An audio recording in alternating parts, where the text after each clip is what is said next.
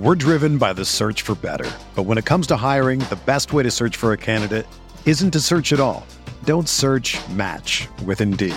Indeed is your matching and hiring platform with over 350 million global monthly visitors, according to Indeed data, and a matching engine that helps you find quality candidates fast.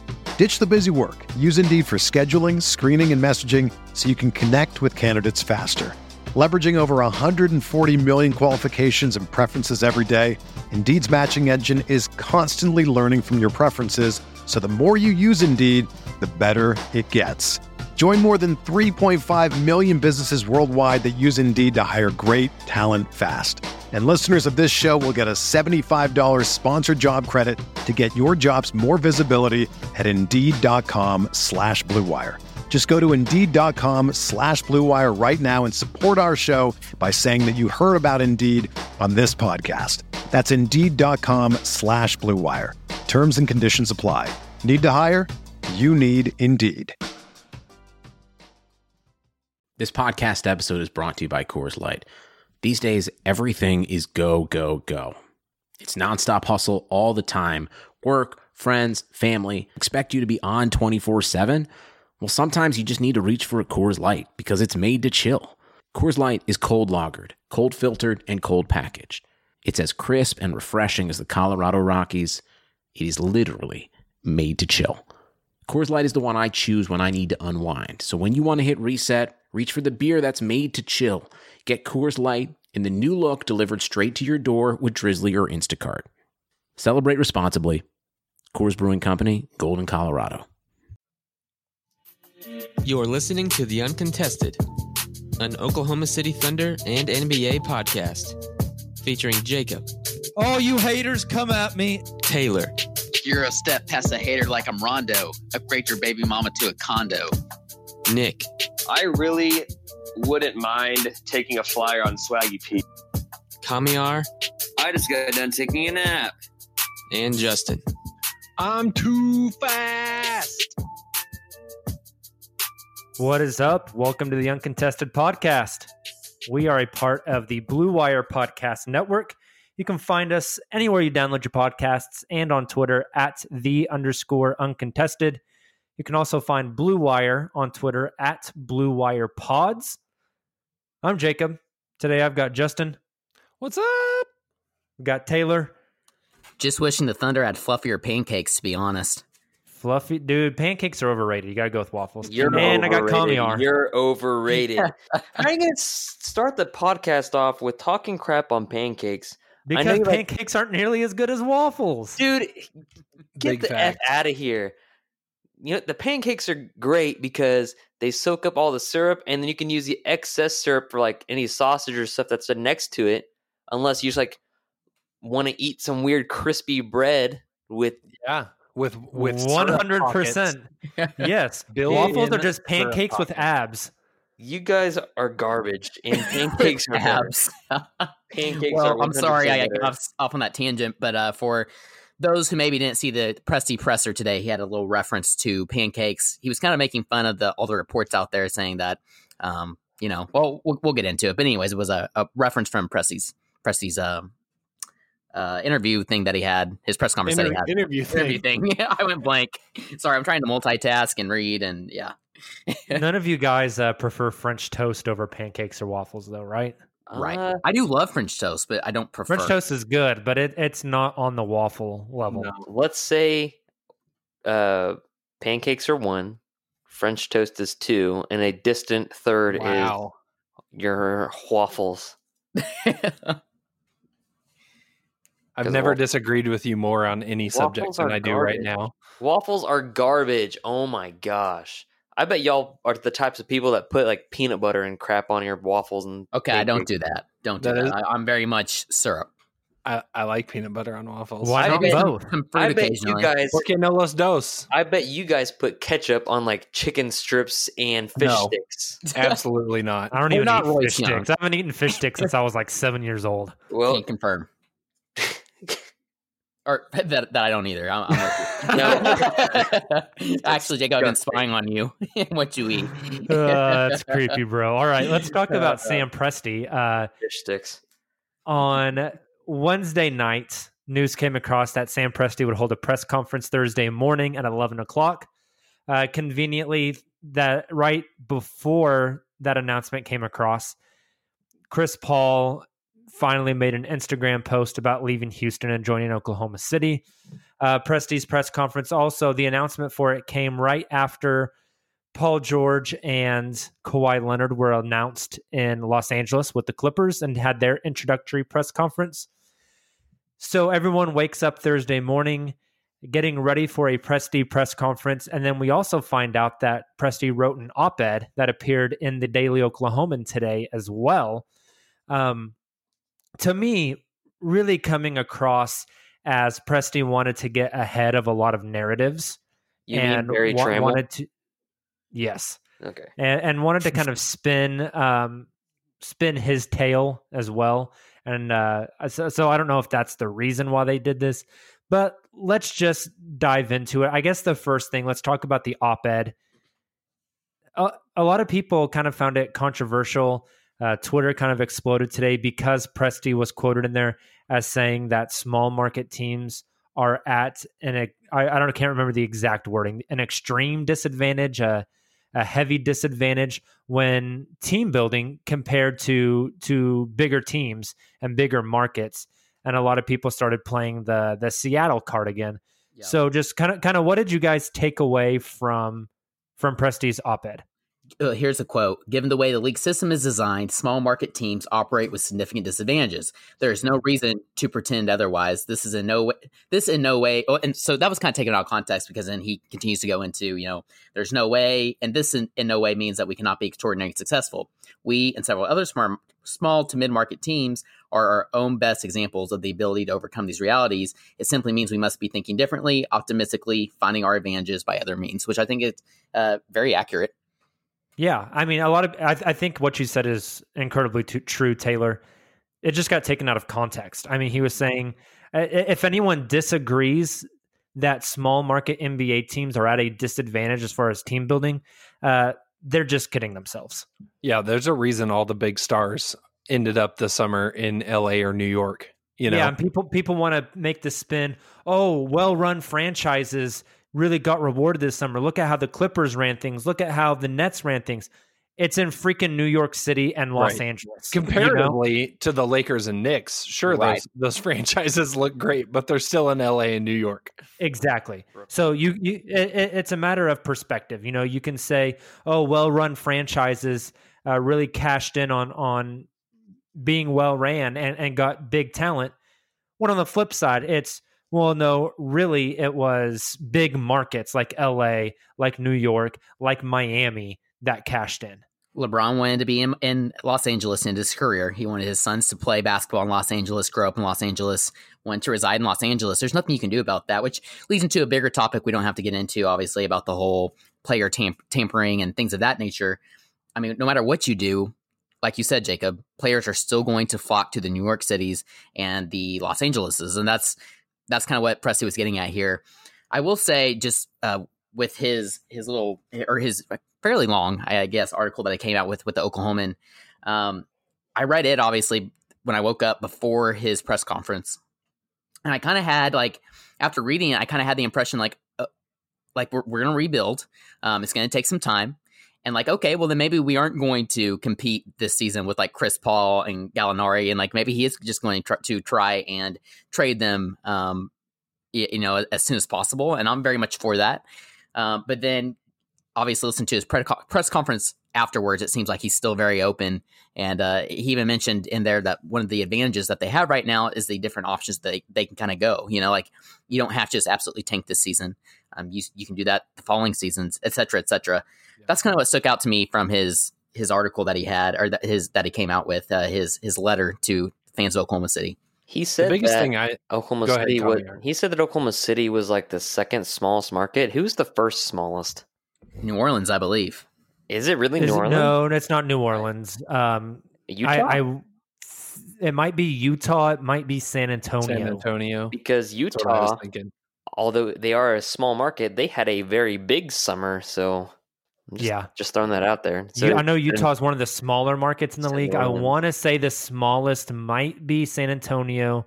Um, Milwaukee is probably in the bottom five, uh, but I don't know who number one is. I mean, San Antonio did did get screwed over because of the whole small market thing. Because Marcus Morris was like, "Yeah, I'll play for you guys," and then at the last second said, "No, I'm not going to play for you guys because After San Antonio traded away a player to make room for him, David." and then he bailed, which was Oh, kind of really think I'm- shitty.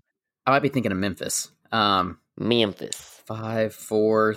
three, two, one. Grizzlies are second. Okay, so this this says Pelicans are the smallest, um, and then Grizzlies, and then Thunder. So I don't know how accurate this even is, but anyways, I think the way I kind of interpreted his op ed more than anything is I feel like the biggest challenge that small markets face is landing those free agent guys. And I felt like what Presti's article was doing was maybe trying to prepare fans for the way that this rebuild is going to go down. It's going to be agreed. the Presti way. It's going to be built through the draft. It's going to be developing young talent. It's not necessarily going to be like what we've seen from some of these other teams where they've landed the superstar guy because I just don't know if Oklahoma City can do that. And obviously, you know, we've had examples where it's happened with Carmelo and Paul George, but we've also seen how those two situations have worked out in the long run. So what I took away from it is, you know, get ready to to develop young talent. I think there's going to be frustrations. You're going to hear people criticize Presti whenever there's a you know a big name free agent out there of like Presti, what are you doing hanging on to all those draft picks? Why don't you go get that guy? criticize Sam Presti? No, never. yeah, never happens. but I think it's it's you know settle in. This is going to be this is going to be a process. We're not going to trade eight draft picks for Bradley Beal tomorrow. Right. We're Exa- That's gonna- exactly what I was thinking of. We're gonna do this the long way, kind of. That's what I said in the Slack as soon as like his op-ed came out. I was like, "Oh, get prepared to suck, guys." I mean, you've been pampered, Basically, for, pampered right. for the last like I don't know, ten years almost. So uh, it's about time you felt pain again. That's where I was exactly where I was going to take this take this as well, Kamiar. You said uh, pampered, you know, and I mentioned we've mentioned this on the on our podcast before. Is that Thunder fans we truly have been spoiled to an extent. It's not every day that a GM goes and drafts Kevin Durant and then Russell Westbrook and then James Harden, and then is able to sustain uh, success almost beginning immediately and for over a decade. Right? He's saying, don't expect me to draft three MVPs right off the bat again. And like Justin, like you were saying, don't expect me to go out and or don't expect us to go out and trade for a Bradley Beal or Karl-Anthony Towns, you know, whoever. Um, it, it it's not you know it's not every day that something falls into place the way the Thunder did for the, their first decade. And uh, yeah, and and also. I think every team in the league goes through these ebbs and flows of of success, and then kind of uh, bottoming out. Maybe isn't the right word, but but riding the high and then riding the low. I mean, we were just talking about how these major players and and in LA, like players are always going to flock to the major markets. Well, when you look at the ebb and flow, like over the history of the league, the Lakers have been really good. But the past seven years, like they haven't even made the playoffs because they suck so bad. You know, so so every said as much in his Clippers press Yeah. conference. yeah, you know, it's like every team has these ebbs and flows.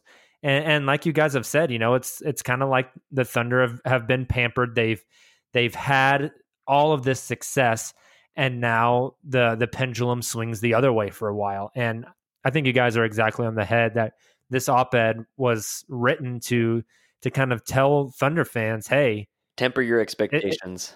yeah, it's going to be a process. It's going to take some time. So let's let that lead into his press conference. Uh, any takeaways, thoughts, feelings from that press conference? Uh, I have some, but I'm going to let you guys kind of throw out some ideas first. he was basically complaining without saying he was complaining about a lot of things. I got the that Presti too. way. Yeah, he was like Presti way. He was definitely pissed, like one hundred percent, especially about man. Tell Rumble to shut up. I'm just kidding. Um, Dang, dude. I'm just kidding. um, but uh, he was basically really pissed and talking about Paul George, and he was like, "Well, I wouldn't put it that way." In the translation of what he meant by Paul George saying it was like mutual, he really meant that's some BS. But Right. hey, we weren't gonna fight it because Russell already asked for a trade before the season, anyways. So I mean, he was just really sad and angry and basically saying it's not fair being in a small market, but we're going to make it work. And he kept on talking about how he can't predict the future, even though, like, didn't he say it was his job as a GM to predict the future like two months ago? So, whatever. I feel like it was uh, people have been going back and forth about PG's comments of the way he left versus Presti's comments of how it went down. And I think, you know, honesty is probably somewhere in the middle. I think it's it's probably pretty good PR spin by both sides. Paul George is trying to spin it to make it seem to make himself not seem like the bad guy. He don't want to be seen as the guy that was, you know, ring chasing or you know, flirting with the other girl while they're in a relationship, like that kind of thing. And then I think Presti is also trying to smooth it over of like, you know, we had our hands tied, there was nothing we could do, and we did what we had to do. And I'm sure there's there's it's probably somewhere in the middle. Um, I think all the reports about the Thunder being open to trading Russell Westbrook, I'm sure there's some smoke to that. And this was kind of Presti's way to maybe push back on that narrative a little bit and kind of get his side of the story out there. Definitely. So so on that the part of Presti saying, you know, I, I wouldn't call it mutual on the PG getting traded. You know, he said, I, you know, trading Paul George wasn't at the top of my summer to do list. The, reading between the lines, this is what I kind of got, and you guys can can tell me if I'm off base here by any means. But I feel like Presti has always, regardless if it was Kevin Durant, if it was Reggie Jackson, um, now with Paul George, players that have left or talking about other players, I feel like Presti has always been very careful and calculated, very conservative, and, and how he talks about things because he doesn't just want to come out and throw somebody under the bus or badmouth a player. Because while being being good and positive and and being on the player's side maybe won't win him anything. I feel like if he came out and just shit on Paul George and said, "No, it wasn't mutual at all. He came in and demanded a trade, so I had to do what I could." You know, I feel like if he would have done that, that would resonate around the league and other players would have seen that and been like, "Oh, well in Oklahoma City the GM won't really have your back." Yeah. And You so can to get me away with it, it kind of felt Angeles, but not. yeah, it, it felt like he was just trying to to save face publicly. Um, even though that probably won't win him anything, the opposite is if he would have not saved face publicly, it probably would have lost him a lot. Does that I make think- sense? Yeah, that makes perfect sense. That's kind of what I was going to. Uh, I was kind of wanting to get into uh, with you guys here. First of all, I paused that at like the perfect time. I saw Rumble like go up to the window, and I knew he was instantly going to start barking because there's a like a jogger going by. Um, they start going crazy, but Man, I hate joggers too. I know yeah, fair. Joggers. um, I think eh, you know, obviously the Paul George thing was a, a quote that kind of stuck out, but outside of that, there wasn't really anything that he said that stuck out to me particularly. I think the one takeaway I really took from it is how candid and open and honest he was uh, with the media, with fans, with everybody.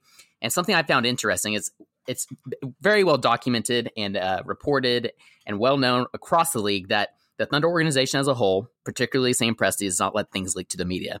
Obviously, we had no idea about the Paul George trade uh, or trade request. Uh, we thought Russell Westbrook was going to Miami and not Houston. Those are two recent examples. But everything he said echoed um, two particular articles after those trades went down. One from like Royce Young on ESPN, who's very connected with the Thunder, and the other one with Brett Dawson in the Athletic, who's also very well connected to the Thunder. And just made me and like there was even certain phrases he used that were almost identical to those articles that we read. It just made me think and wonder like as soon as this went went down, it's almost like Presti instantly went to them and tried to start pushing out this narrative, right? Um, we were planning to give this one more shot, one more year, one more shot with this core. Um, Paul George and Russell Westbrook were on board. And, you know, they were frustrated, but they were on board with it heading into July. And we were shocked by the Paul George uh, trade request, but we felt that this was the best opportunity for the organization moving forward. And, you know, now this is where we're at, you know? Um, and I just thought that was interesting because we don't usually see that from Presti. He refused Um, to use the word rebuild. He used repositioned true. and replenished like eight times. Yeah, I That thought that was that was idea. interesting. Like it was like Voldemort. Like he just couldn't say the name. You know, he just Mhm. couldn't call it a rebuild. Right. So no, I, I think that was interesting, Tayler. You brought up the fact that he he basically just straight up said multiple times, "We had one year left," And then ne- this time next summer, Paul George is going in the last year of his deal.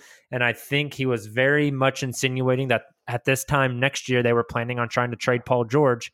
He but the, the return that they could have gotten later on down the line versus now, just the, the return they got on their Paul George trade, they had to pull the trigger. Yeah, there was a segment where he basically said that, and then said, you know, um, and there's no telling where we could be at this time next year um, after the season's over. You know, we, we'd probably be looking at a similar situation, and we wouldn't have been able to get nearly the return. So yeah, absolutely.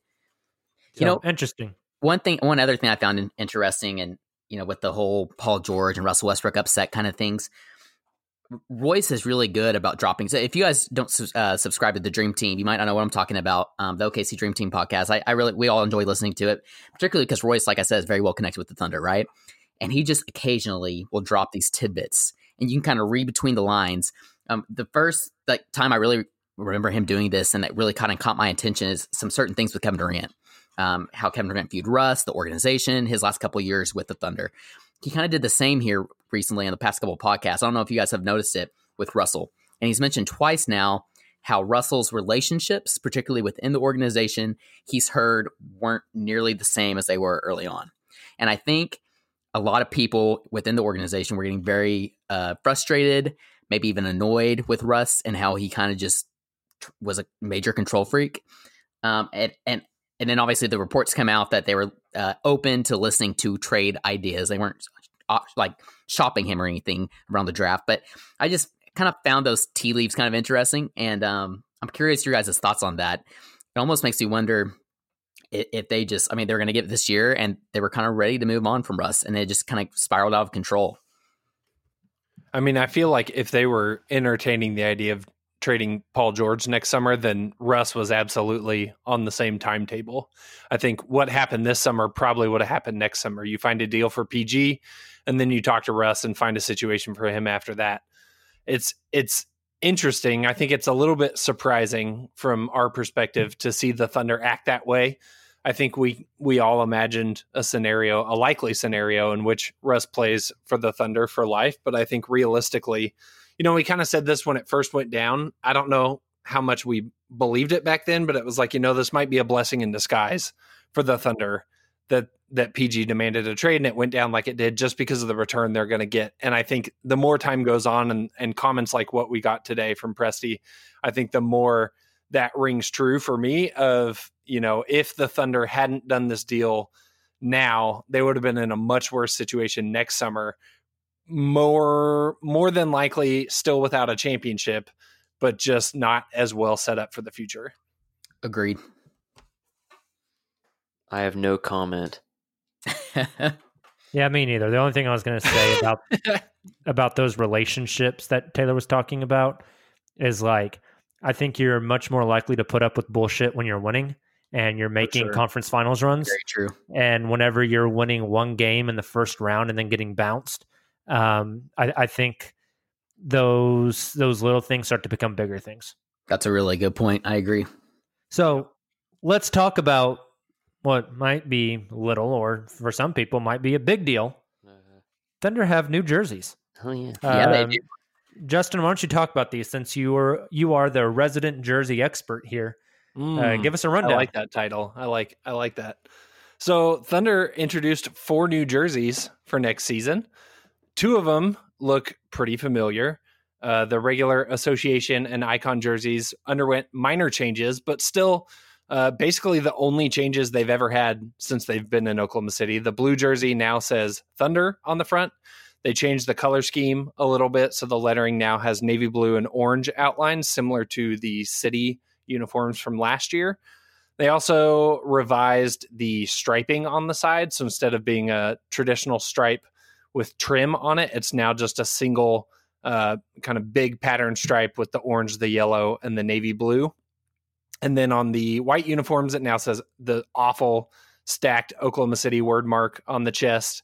And then they changed the trim on that to be light blue instead of navy blue and adjusted the side stripe as well.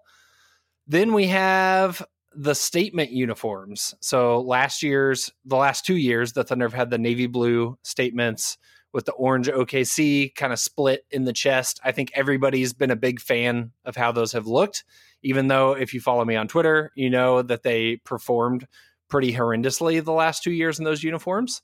Uh, this year, they're bringing them back, but now it's an orange color scheme with white and light blue. I think it looks pretty good. I don't think it looks Looks a little as good. looks a little nicky. It yeah, it feels kind of creamsicle-ish. It reminds me of the creamsicle shoes that Yeah. Wore a couple times. It reminds Uh, me of the Florida Gators.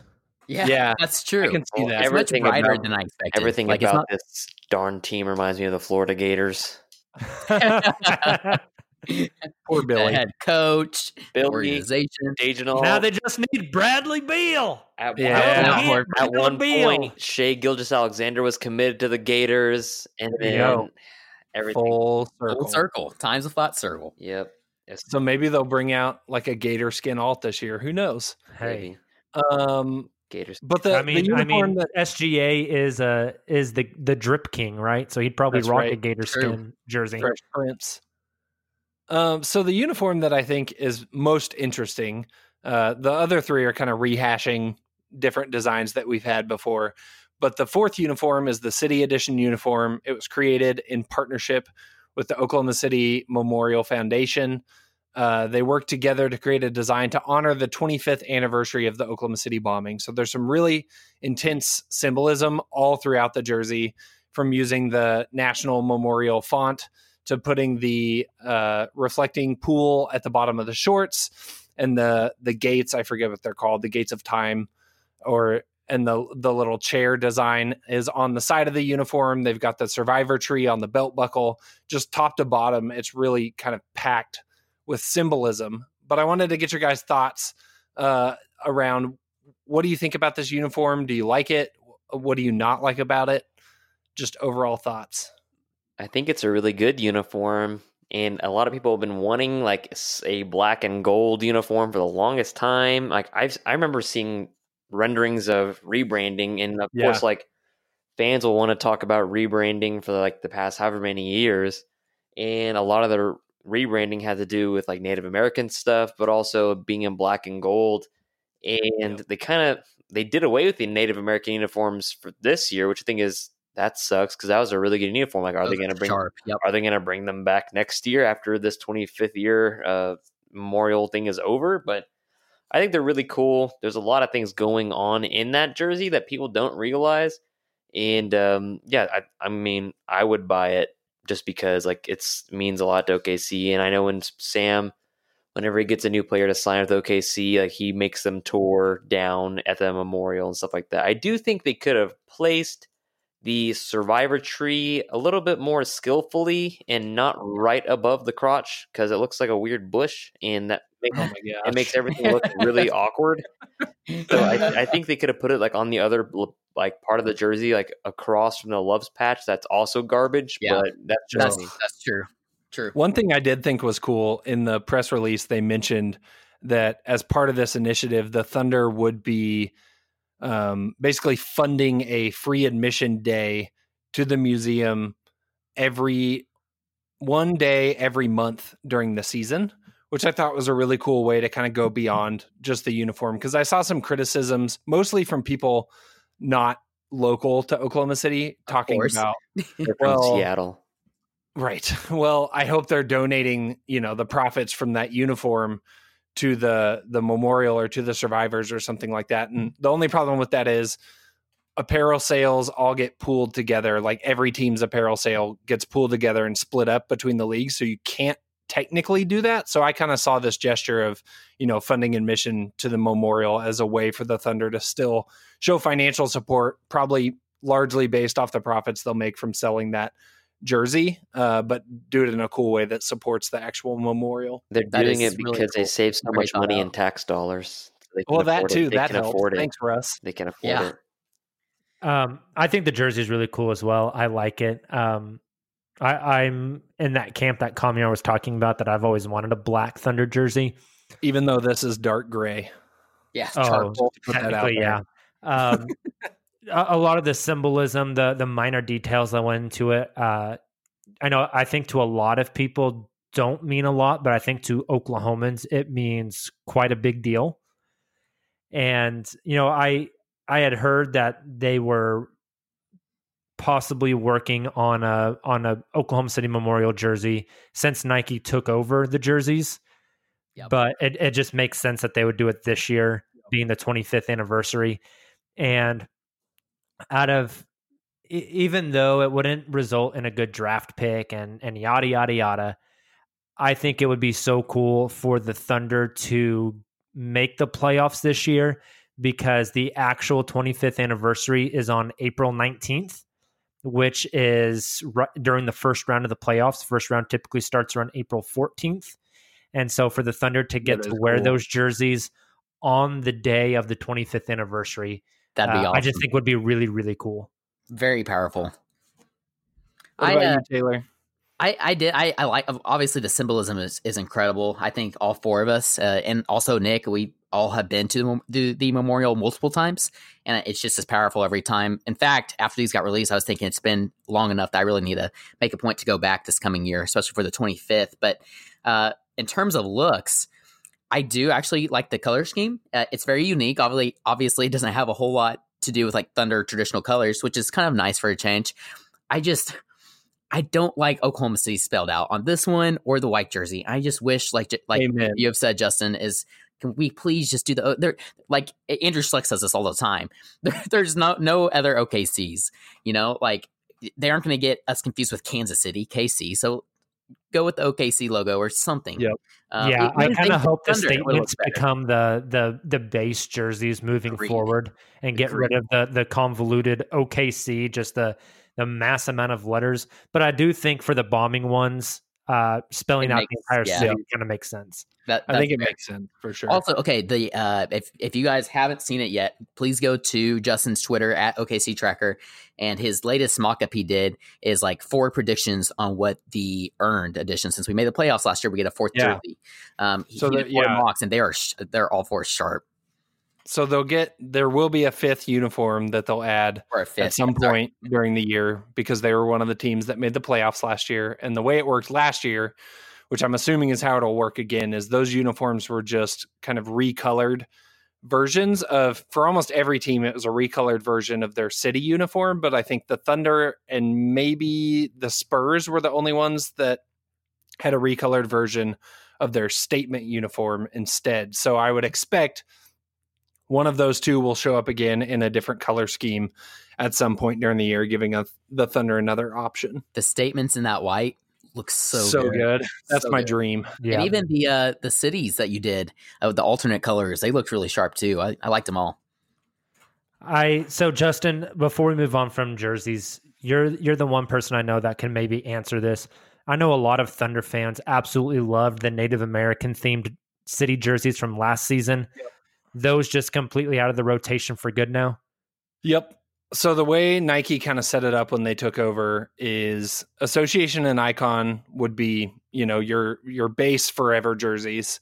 Statement when they first took over the NBA, they said the statement jerseys would change every 2 years. So this is the third year. From what I've heard, only about half the teams in the league are changing their statement uniforms this year. The other half are keeping them. So it seems that, you know, plan has changed a little bit. And then city uniforms were meant to be, you know, the the biggest departure from teams' typical equity. So that's why you had the Thunder wearing teal, you had the Wolves wearing purple, you had crazy stuff like that, the Jazz wearing orange and red. Um, it was meant to be a big departure because they would only be around for a year. Now the the Jazz, for example, they had that um, you know, the arches themed uniform for two years, so they got an exception. So it's not out of the question that the Thunder could bring those teal uniforms back, but the intent from Nike's perspective was always to have those be one year deals. And I mean, you saw it when those came out, the merch that they made, they didn't make a lot. It sold out pretty quick. And I think the intent is, you know, it's all limited edition, it's exclusive, it's it's here and then it's gone.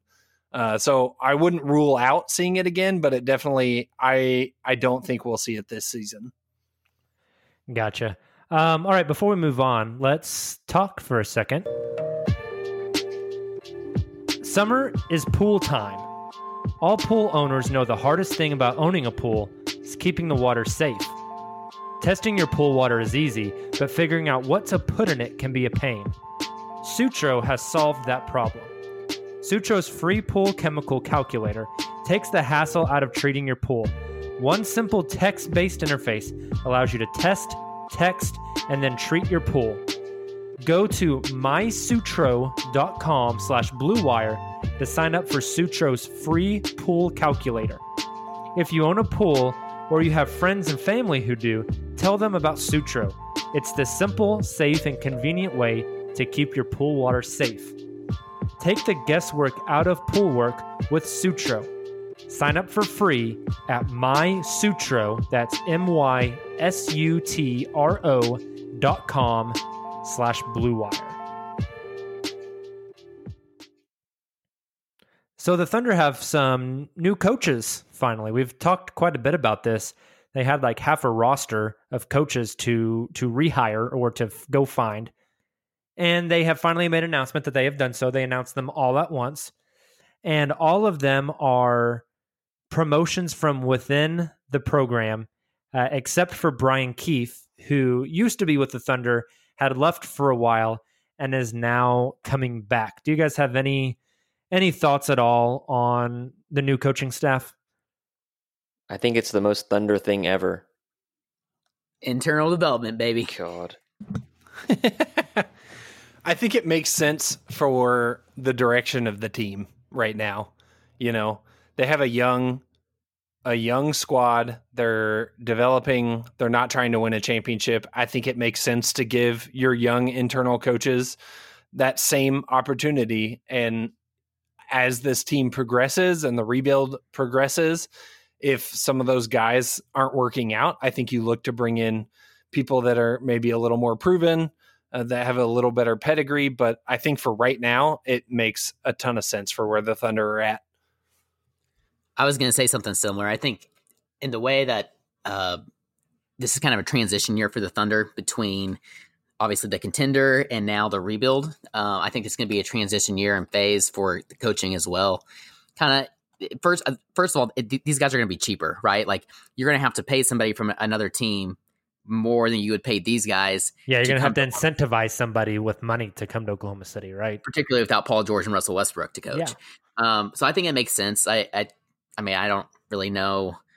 It, it's kind of a trial year for them as well. So, so we'll see. Um, they obviously know the organization, and I think that's big as well with a lot of young guys. You know, they can kind of implement a culture and kind of start fresh rather than having a you know some alpha dogs in the locker room that control everything, right? So Yeah, I- I'm- also I'm- I've also wondered, you know, we talked about the coaches that were that departed and left and how much of a factor it was in that decision for them that Donovan was going into the final year of his his contract and if he doesn't get picked back up after this season, a new coach comes in, a new coach typically brings in a new staff. I wonder if that kind of played a part in recruiting coaches from other teams to come to Oklahoma City. You know, why would I go to OKC and coach for one season and then maybe you guys have a complete overhaul in the coaching staff when I could stay where I'm currently at and my head coach has three years left on his contract, so I know I'm safe for at least the next three years. You know, I, I've Very wondered if there's if there's anything there at all. It makes it so easy just to phase out Billy Donovan and start with a brand new coach. And a brand new staff going That's into good season. That's a good point.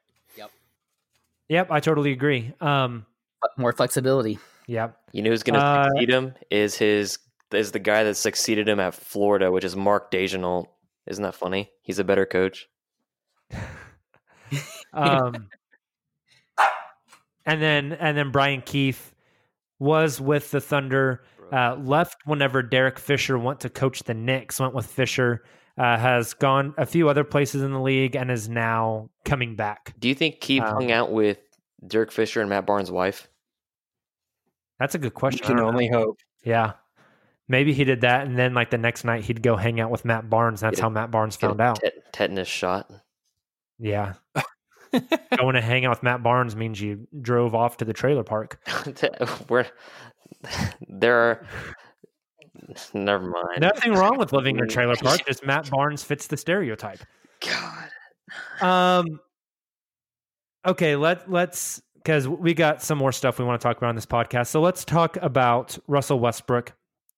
Uh, when you guys listen to this pod, because it will upload uh, very early Friday morning, it will be the day that Russell Westbrook is getting introduced as a Houston Rocket. Guys, you guys have any interest in watching that at all? Yes and no, but also yes. I'm kind of, I'm just kind of interested to see how he's going to act with the media in Houston on his first time out. Is he going to like mind his p's and q's, or is he I just feel going like- to go full dickhead mode again? I feel like he's going to be similar to how he was when he signed his extension in Oklahoma City. And I feel like it's it's honestly it's probably bigger than that. It's usually it's off season Russ is different than in season Russ. He's a That's little more so true. relaxed. And I think I think he'll be, you know, you'll see some of his personality. I think he'll be a little more laid back. I think as as soon as the season starts, it'll be same old Russ. But I'm curious to see, you know, what he says about Oklahoma City. I'd assume he's going to get asked questions given PG's comments and Presti's comments. He's going to get asked to weigh in. I'm not sure we'll get a straight answer from him, but I'm still interested to see what his take on that is. I agree. I am very curious to see his comments on OKC, how he acts. Um, Brody's not ha- Brody's so Brody's sad. ever since Russ has gotten traded. Anytime we bring him up, he always barks. So sad. Um, so yeah, I'm definitely curious, and I'm, I'm kind of excited to to see how he acts and how he reacts to some of the questions he's asked for sure. What if he just like next questions to everybody the Yeah. entire time? That would be Um, pretty incredible. I'm just gonna ignore it and act like it's not happening, and then just wait till opening night, and then just be sad. Um, and I'm just gonna act like it doesn't exist, so I don't have to worry about it, even though it's gonna get retweeted everywhere. That's how I solve my problems as well. What if? Uh, well, what if he? they don't exist? What push if they them ask back him all those them. questions, and he just talks about and he just unloads on Sam Presti? He just talks about how unhappy he was in OKC and how much better of an opportunity he's getting in Houston with Harden. How That how, would- how that would be badly the would that worst. hurt your feelings? That'd be Pretty damn bad. yeah, that'd be That really would be that would be sad. shocking. Ugh. That would be upsetty spaghetti. What if he said stuff like, "Yeah, Sam Presti alters the lineups, and he and Billy Donovan and Scott Brooks had to heed to that, and that's the only reason why a guy named Andre Roberson who can't shoot a basketball Oh played." What would you do? Uh, I don't think it'll be that. If he does do anything, it'll be way more like passive aggressive, like subtweets of like, "Yeah, I'm really excited to to play with uh, a bunch of shooting surrounding me," and it'll be like, "Dang Yeah. it, Russ!" It's so Yeah. nice to actually play the way I've wanted to play my entire career, and I'm just getting a new, you know, new look at a title with my brother James that we traded a long time ago. That we, that when OKC shouldn't have traded him. would have been nice to keep. Twist the knife. Uh, it, it should be Awful. very Playing interesting. in the old sure. days. You know what time have they said? I haven't seen a time yet for it. Neither have I. I don't know. Twitter will tell us. I'm gonna ignore time. it. and act No, like no, it's no. not happening. Yeah, I think I don't think it'll hit me. I don't even know if it'll hit me like first game. Yep. I don't think it'll hit me till they play the Thunder. Like till that happens, I don't think it'll feel real. Yep. No, I'm with you.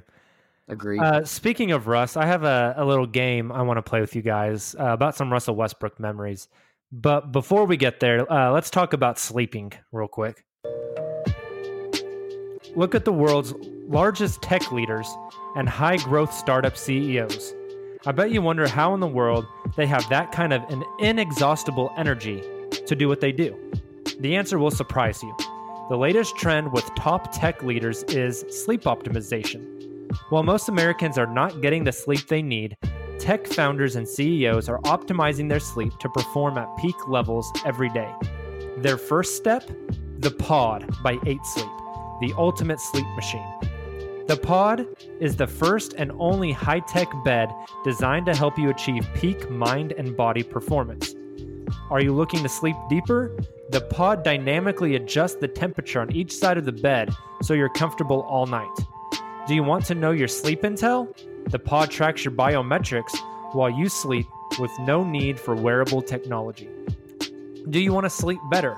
Enjoy personalized programs and coaching designed by experts guiding you towards true sleep fitness. Because the better you sleep, the better you everything. Try the pod for 100 nights, and if you don't love it, we'll refund your purchase and arrange a free pickup. Only at 8sleep.com slash bluewire. They already sold out of their first two batches, so they're going fast. For a limited time, you can get $150 off your purchase when you go to 8sleep.com slash bluewire. That's E E-I-G-H-T sleep.com slash bluewire. Okay, so speaking of Russell Westbrook, I have a game I want to play with you guys. Uh, kind of to revisit some of the the best Russell Westbrook memories from his time in Oklahoma City. So what I've done is I've scoured the internet. I've gone to YouTube. I have found some of Russ's best plays, and I've ripped the audio from the TV call of that game, uh, the TV call from the Thunder broadcast or the national broadcast, not the other team's perspective. And so I'm going to play you guys a 30 second clip of a Russ highlight. And I want to see if you can I immediately identify uh, the game, the scenario, the team they're playing against, uh, and just what you kind of remember about that play. Sound good?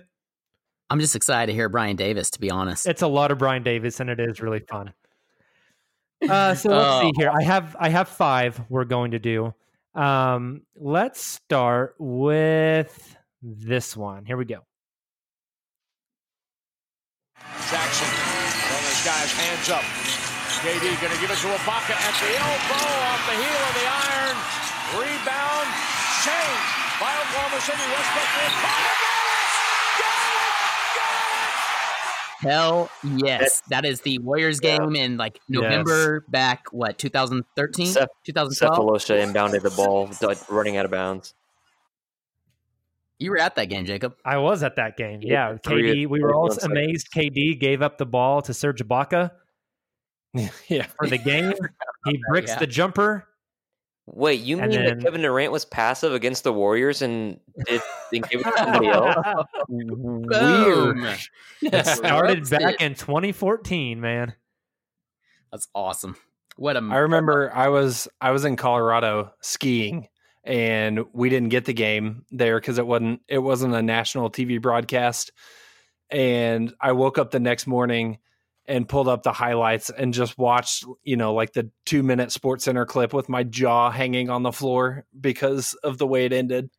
Which is It was a really hell of a funny game. because KD gave it to, gave it up to Ibaka, and then when Sefolosha dove out of bounds to save the ball and give it to Russ, KD was like yelling for the ball at the top of, at the at the corner of the perimeter. Yeah. and it's like was like basically like telling Russ not to shoot it, even though he gave it the ball. to Give me the ball. Yeah. Yeah. Uh, What a great that was play. That was a fun one. Dude, that was that was one of the best. Like Russ when he hits clutch shots, I feel like they're just they feel more momentous just because of who Russ is and like the way he celebrates. Yeah, the way he celebrates the plays is- Is, incredible. the best. That was Okay, okay. so- Warriors with So David speaking Lee. of, yeah, uh, that might have been Warriors before Iguodala too. No, I can't they had, remember. They had Iguodala. It was David Lee, and they still had uh, Mark Yeah. Jackson, who Kendrick Perkins believes is blackmailed or blackballed, and apparently Patrick Patterson believes it too. Yeah, they're idiots. We're going to move on. Uh, speaking of clutch Westbrook moments, here's your next one. This one's so much fun. Uh, this one is is around 45 seconds, so give it some time uh, to to work through the audio. Oladipo one assist away from a triple double. Roberson checking in. He pulls up from three, and he's got it with 3.9 seconds remaining. Oladipo. The Thunder out of timeouts. Westbrook spotting up inside, and he's got it! And he's got it! He's got it! With seven tenths of a second remaining. Westbrook almost to half court. Banks it in, and we're tied at 117. Can you believe it? I feel like I don't have to say was- much because Brian Davis explained I everything that miss just Brian happened. so much. Yeah, So much. can you can you imagine who's even our new guy's name? I can't even remember. Fisher, Chris, Yeah. Chris Fisher. Chris Fisher. Trash. He's got one tenth of the enthusiasm that Brian Davis had. yeah. He also called Russell Westbrook Oh Russell, my Russell goodness. Westbrook. Wessel. Yeah. Russell Westbrook. Uh, okay, so you guys remember that game? Magic. Yeah, I was going to say it's Orlando, It wasn't it? was Yep. Yeah. it's- I got thrown off at the beginning with I the know, Oladipo. Oladipo, exactly. So yeah, Kevin Durant hit a shot, and then Russ goes down and hits that from half court to put it in overtime. Yep. That was fun. This is yet another game that I didn't watch. So we're Oh doing good so far. I was at a never movie. allowed to watch Thunder games ever again. And I'll also tell you that so the beginning of that call when Oladipo hits that shot is when he goes from left to right and uh, and hits this nasty like pullback step back on Roberson and just completely shakes him. That wasn't when Roberson was kind of at the the peak of his powers uh, as far as defensively. He Yeah. Just buried that three, and it was a hell of a play by Oladipo. It's good. So- That was another really good Yeah, one. Yep. that was a fun one. Um, okay, you guys ready for the next one? Ready. Yeah. This one, this one might be my favorite Russ play ever, if we're being honest. Um, again, about a thirty second clip, so give it time to to finish, and then we'll talk. Westbrook with the steal. Jailbreak. What a pass. What a pass. Play of the day. It's all over. Don't even bother. How did he get through? I was looking right at it, folks. Like eight feet from me, said that that pass is not going to get through. God. That's the nutmeg on Cory Joseph. No, no, no, no, no, he didn't. No, he didn't. He nutmegged Cory Joseph on top of everything. Hey. That boy. Bang bang. Good. That, that was good. Yeah, that Well was pretty done. incredible. Oladipo. That was during the uh, the MVP season. Yeah, and he, he threw it between So good. Legs on a fast Not only was it a nutmeg, it was a from one Like sideline to the other sideline about half court. So it was about a 60 foot pass, a one handed off the dribble, 60 foot bounce pass that nutmegged Cory Joseph and hit Victor Oladipo. in stride. Oladipo didn't even know the ball was going to be in his hands until it literally bounced in his hands. Yeah, like he was like bobbling the ball on the layup. Can you imagine if Nerlens Noel had been on that end of the pass? Oh, he would really run, run the entire and moment. remember that was a that was a big win for OKC because the Raptors were Yeah. like, just like tearing teams apart, and they were. OKC just uh, they made it work, and they they beat the Raptors kind of handily in that game, did they not? Yeah, and Steven Adams think just had right. his absolute way with Jonas Valanciunas in that game, which was fun for me. I actually watched that game, so that's a plus. Hey, we actually got one that uh, that Justin's actually seen. Because I remember I remember I was about to get on a plane from New Orleans back to Oklahoma City, and I was watching on my phone, and that was the last play I saw before I got on the airplane. that's awesome. Yeah, Awesome. that's all I needed to see at that point. Doesn't even matter what the outcome is. All right, I have two more for you. You guys ready? Yes. Yes. Okay, here we go. Offensive rebounds in this game for the Thunder. Westbrook held by Sessions. Oh, he put it down!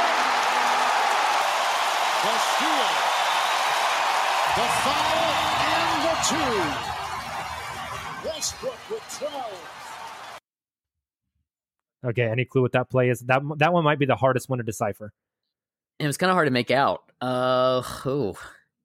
With 12, That wasn't was that that wasn't the Lakers like crazy scoop shot. Yep, Yeah. that's what it is. It was? Oh, Yes, attaboy. 'cause I don't know if you catch at the beginning, That's but he of says favorite run ups. Sessions with the foul because it was Ramon Sessions that Yeah, fouled the Ramon ref. Sessions. Mm. And he scooped it up. Yeah, yeah, yeah. He had that We crazy scoop shot from like end. 15 feet out.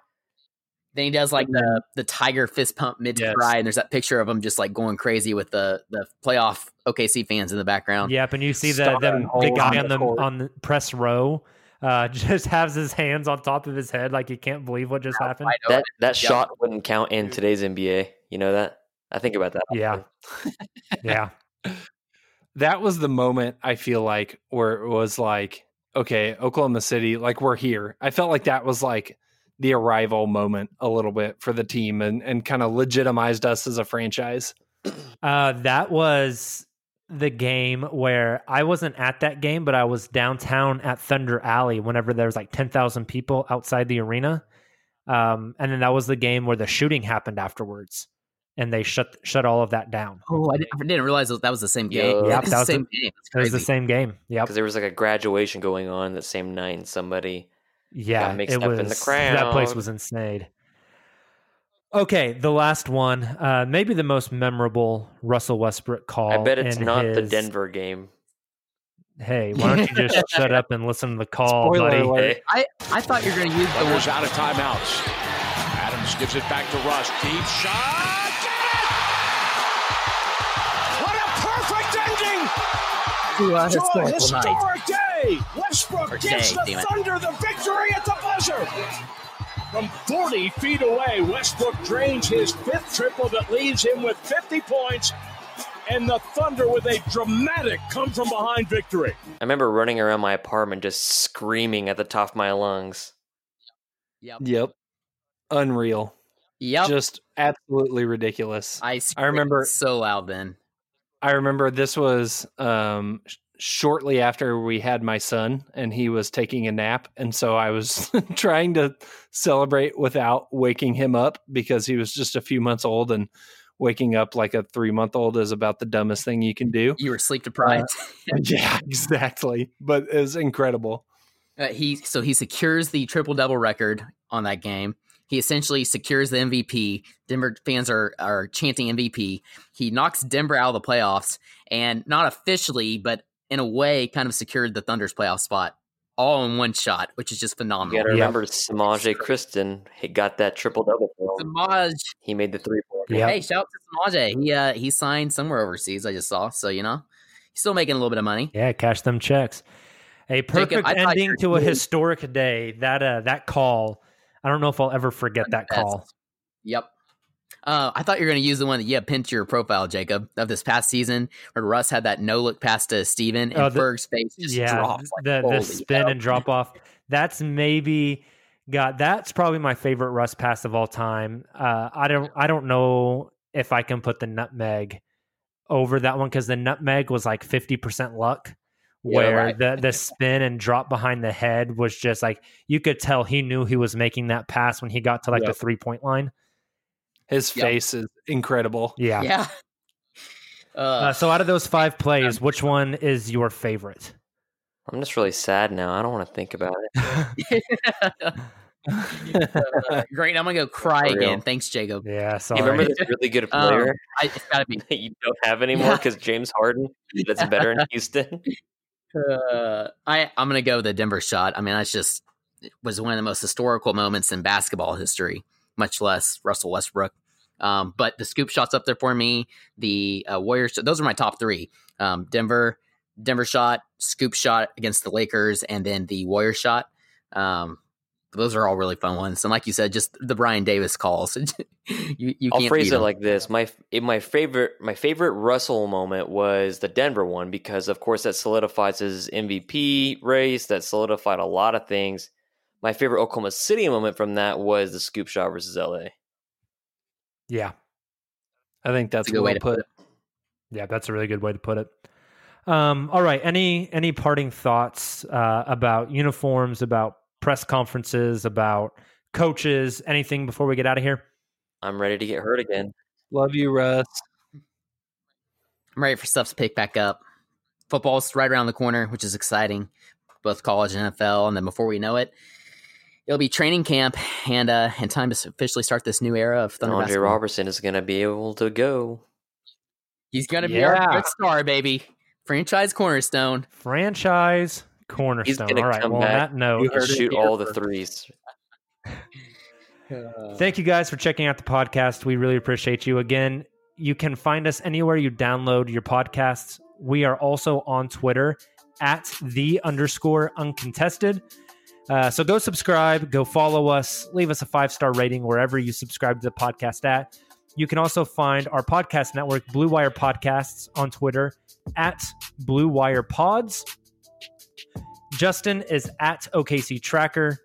Tayler is at Tayler underscore P15. Uh, Kamiar is at, is it K Morabian CCM? Oh, you got it right. Oh, look at that. I am at Thundermob 405. Hey, we have a really exciting podcast series coming up for you guys soon. We're going to do a season preview of all 30 teams in the league. And for each team, we have a guest coming on to do about 10 or 15 minutes of an interview to talk about that team and what they expect for the 2019 2020 season. We have some awesome guests lined up. So it's going to be a really cool way for you guys to listen to our podcast and really get a feel for the entire league heading into next season since there's been so much change. So be on the lookout for, lookout for that. It's going to be coming probably starting mid to late August and running all the way up to the beginning of the regular season. With that, we will talk to you guys next week. Have a great weekend. Uh, enjoy the nice weather if you're in Oklahoma City. And as always, thunder up.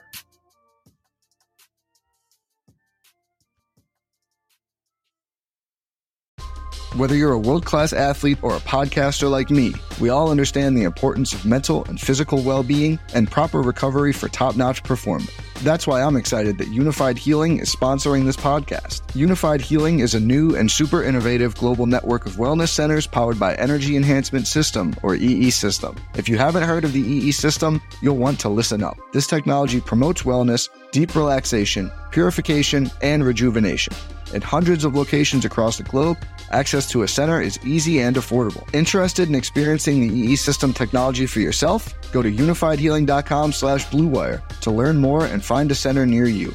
That's U-N-I-F-Y-D healing.com slash bluewire. No material or testimonials on the Unifyd Healing website are intended to be viewed as medical advice or a substitute for professional medical advice, diagnosis, or treatment. Always seek the advice of your physician or other qualified healthcare provider with any questions you may have regarding a medical condition or treatment and before undertaking a new healthcare regimen, including EE system.